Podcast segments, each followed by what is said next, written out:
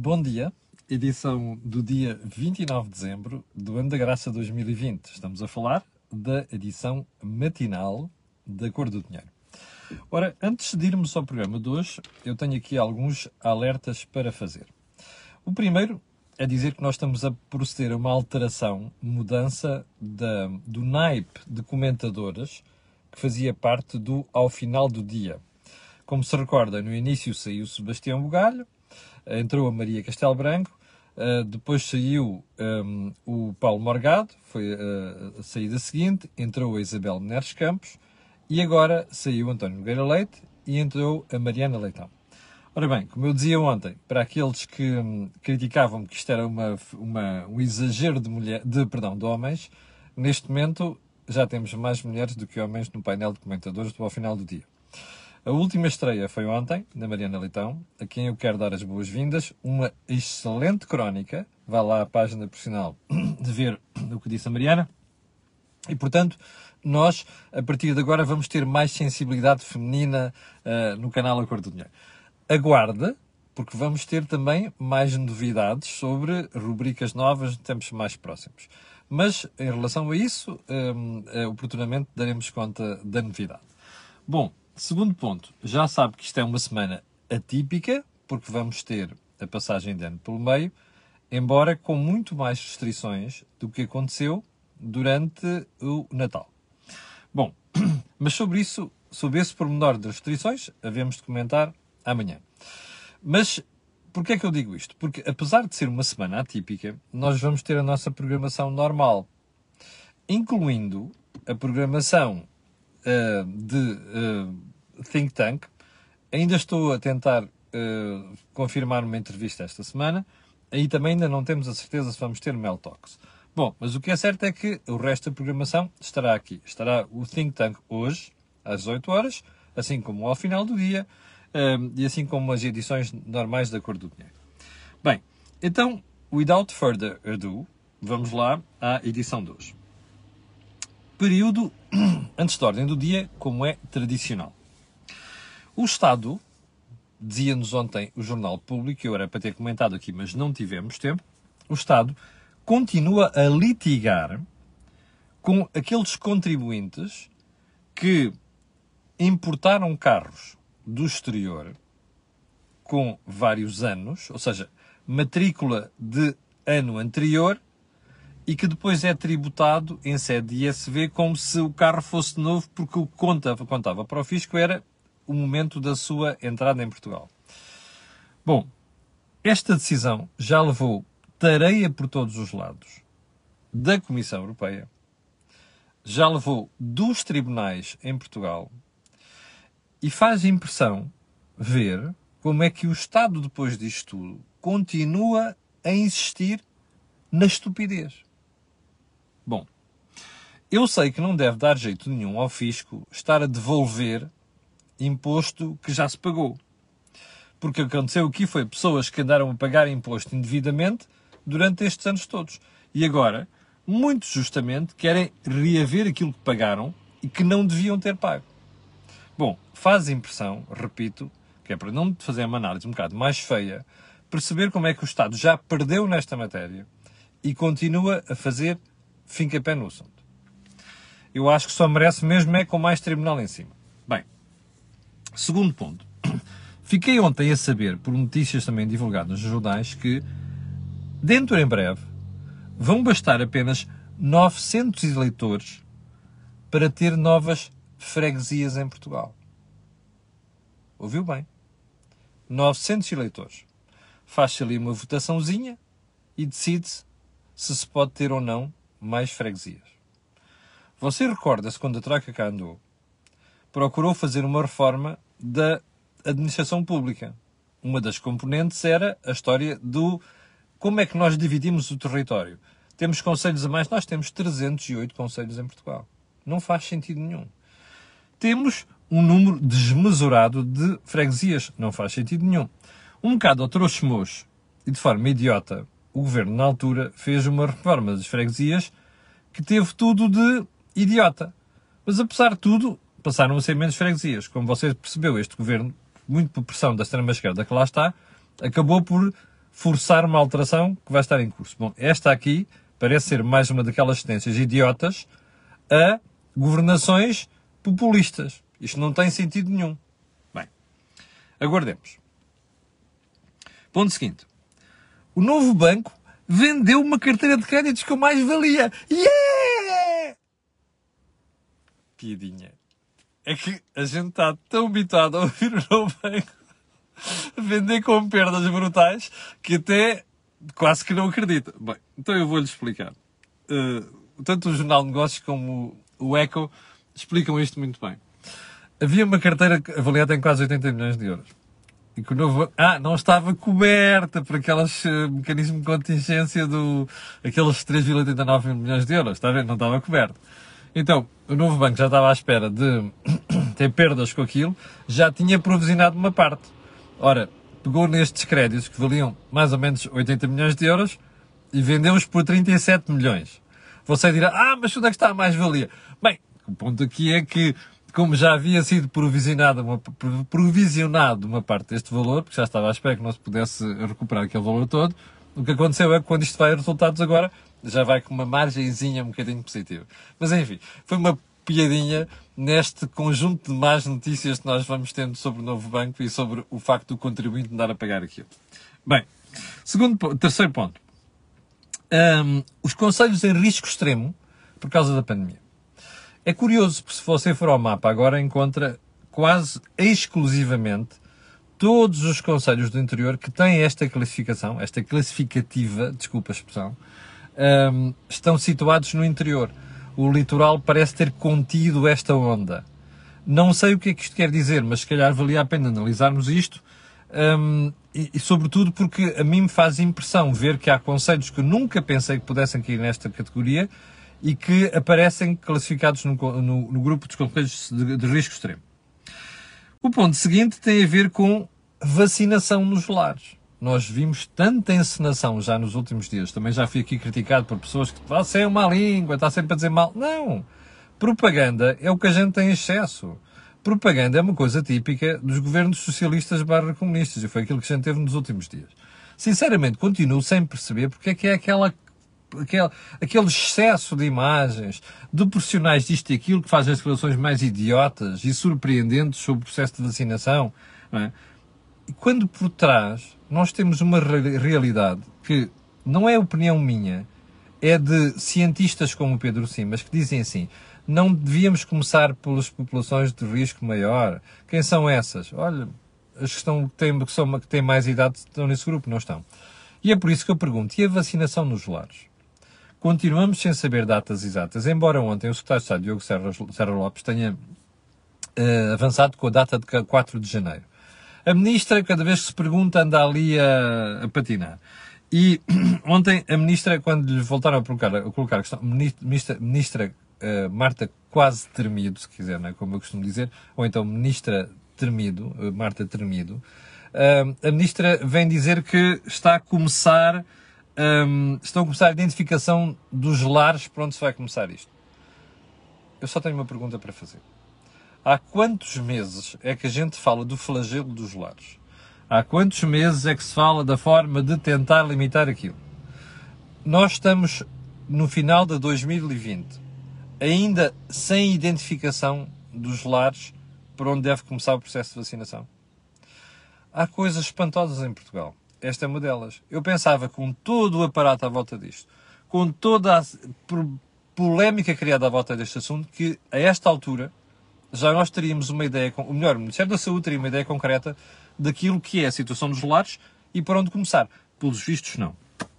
Último ponto do período de ordem do dia, o salário do CEO da TAP, Chief Executive Officer, PDG em francês, se quiser, diretor-geral, ou administrador delegado, ou o que é que quiser.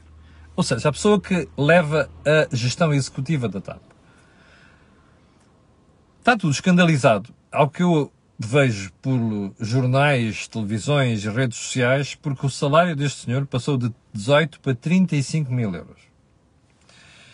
Está tudo escandalizado, eu repito. O que eu acho espantoso é como é que às vezes as pessoas não param para pensar antes de abrirem a boca. Sabe qual é a expressão favorita que eu tenho para remunerações? nas empresas é uma expressão anglo-saxónica. You pay pennies, you get monkeys. Percebe? Se você pagar tostões ou cêntimos, a única coisa que vai encontrar é macaquinhos, não é? Incompetentes. Eu não conheço o senhor. Não sei se ele é competente ou não. Como sabe, anda ali um processo de recrutamento internacional há vários meses, segundo o ministro Pedro Nuno Santos. Era para vir um alemão que foi para identificado, especialista em turnaround de empresas, não sei das coisas. Agora parece que o Dr. Ramiro passou de interino a CEO definitivo, não sei, pelas notícias que aparecem aí. E o salário passou de 18 para 35 mil. Eu vou-lhe dizer uma coisa. Se a TAP for bem gerida, e se a gente tiver de reduzir o que vai meter ali, por uma boa gestão, eu já fico feliz com isto. Agora, nunca ouvi dizer que fosse possível obter bons gestores, encontrar bons gestores mal pagos. Nunca, mas pronto, pode ser que seja apenas complexo meu e que ande para aí a fazer, a vomitar ódio e estupidez por todos os lados, por todo o lado, também tenha razão. Não sei. Vamos ver. Agora vamos ao assunto principal da Cor do Dinheiro de hoje, que tem a ver com a história da vacinação ainda e tem a ver com a banca. O inquérito ao novo banco. O novo inquérito. Bom, então vamos começar pelo princípio. A PSP, Polícia de Segurança Pública, bloqueou ontem uma carrinha da GNR que escoltava a entrega das vacinas. Vacinas Covid-19. Isto são os factos. Ou seja, a carrinha vinha em trânsito, o Hospital de Évora para o Algarve, e a PSP bloqueou o cortejo. Este facto é grave pela explicação. E a explicação qual é que é? A jurisdição, a responsabilidade do policiamento barra escolta naquela região é da PSP, da Polícia de Segurança Pública. Não é da GNR, Guarda Nacional Republicana. Para aqueles mais distraídos, eu quero recordar que nós temos dois tipos de entidade policial. A PSP, que é uma polícia civil, tem formação própria de escolas de polícia, e depois tem a GNR, Guarda Nacional Republicana, que tem formação militar. Não são a mesma coisa.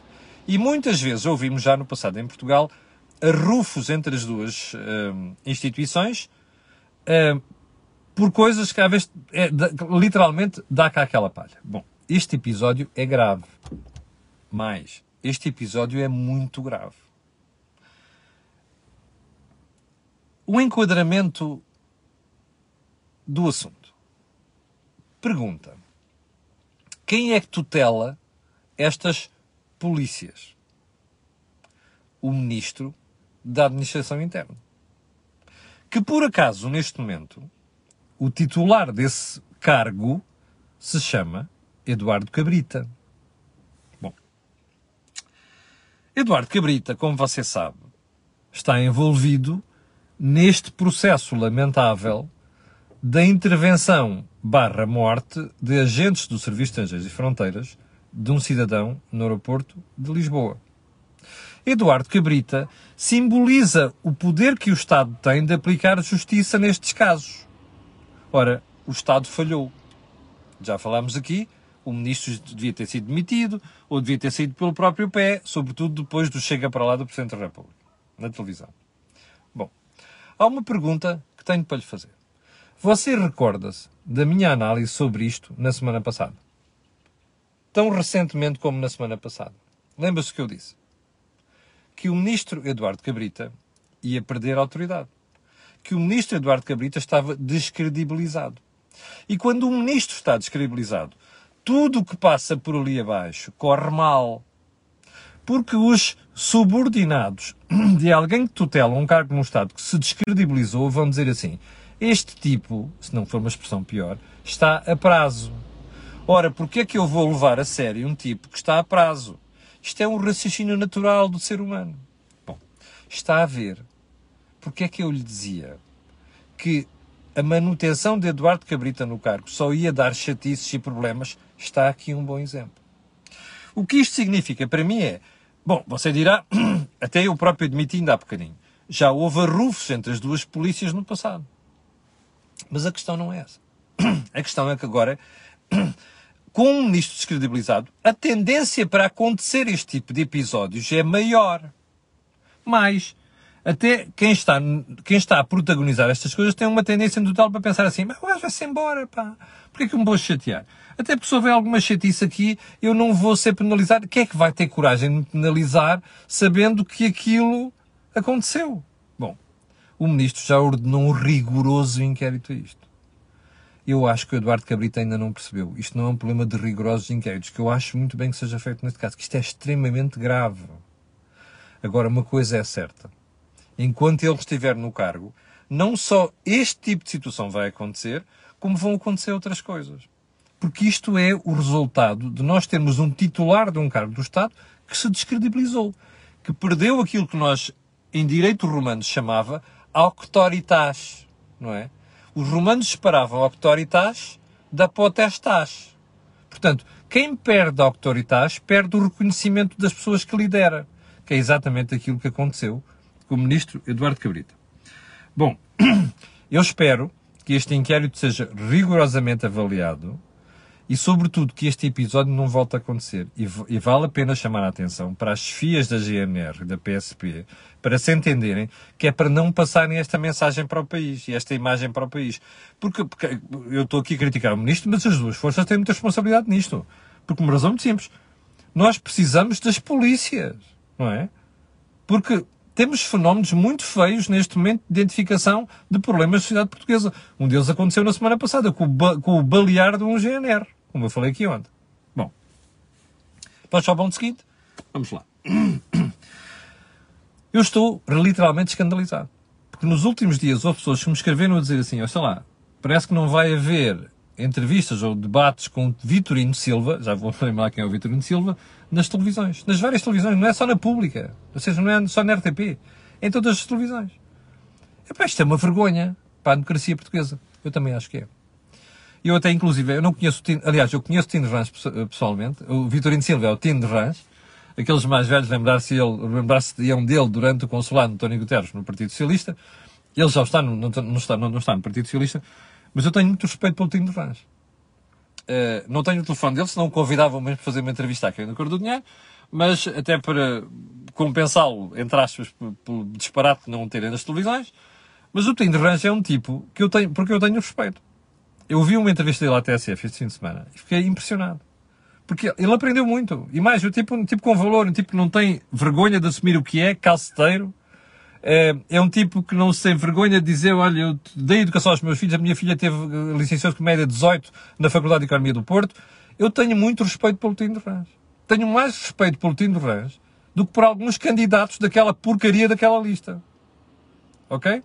O Tindrans, nas últimas presenciais, conseguiu 150 mil votos. Foi só mais do que o PCP. Bom, convém não esquecer isto. Portanto, eu espero que haja o bom senso, nomeadamente na televisão pública, chamada RTP, de voltar atrás e incluir o Tindrans nos debates das presenciais. E não me venham com tretas, porque ele tem um discurso e uma análise muito mais sérios, muito mais sensatos do que alguns candidatos que lá estão. Bom, vamos ao ponto seguinte. Novo banco, inquérito, novo inquérito. Então ontem ficámos a saber que os partidos querem chamar mais de 200 pessoas para virem depor no processo, na comissão de inquérito do novo banco. Eu estou espantado. 200 pessoas? Espera. Ao ritmo... Eu já fui a uma comissão de inquérito do BPN e sei bem como isto funciona. Ao ritmo que se processar aquelas audições, isto é para terminar quando? Bom, eu vou ler aqui alguns dos nomes que estão na lista que os partidos enviaram. Christine Lagarde, sim, presidente do BCE. Mário Centeno, sim, o ministro das Finanças, que tem calças de ministro das Finanças, casaco do governador do Banco de Portugal, como eu digo aqui. Luís Felipe Vieira, o seu filho, já percebeu? Não percebeu? O que é que os partidos querem? Os partidos querem transformar uma comissão de inquérito numa montra de populismo. É típico. Você não está surpreendido? Eu não estou. Espero que você não esteja. porque isto estava-se mesmo a ver o que é que se queria fazer. Eu vou dar um conselho à malta que anda com este tipo de coisas. Pá, não vale a pena. Sabe porquê? O Parlamento já fez 82 inquéritos, comissões de inquérito. 10 foram sobre bancos. Você viu alguma coisa de relevante nesses 10 inquéritos a bancos? Eu não vi. Bom dia, um fã da Cor do Dinheiro. Eu não vi. Portanto, se isto é para fazer charivari e para fazer show-offs, para aí, pá, vão dar uma volta ao bilhar grande. Nós já demos preço peditório, não precisamos de mais. Ok? Bom. Ponto seguinte, já estamos com 20 minutos. Há aqui uma história de subsídio de desemprego que eu vou guardar para... Vou guardar para amanhã. Porque já percebi que depois isto levaria para aí 3 ou 4 minutos a explicar e isto acaba demasiado longo. Bom, chegamos ao final do programa de hoje. Eu quero agradecer a sua paciência. Estão 6.200 pessoas em direto. Quero agradecer a estas pessoas. Numa altura de uma semana como esta é bastante bom. Quero agradecer a estas pessoas e quero pedir a estas e outras que vão ver aquilo que peço sempre, que é colocarem um gosto de fazer partilha nas redes sociais. Também já percebeu porquê. Aquilo que houve aqui, não houve em mais sítio nenhum. Já sabe, às 18 horas vai haver Think Tank. Eu conto consigo a essa hora. Para aqueles que seguem o programa de manhã, já sabem que amanhã às 8 da manhã estarão aqui para levar comigo. Para o final, quero agradecer e dizer que espero vocês então às 8 horas. Obrigado, com licença e até lá.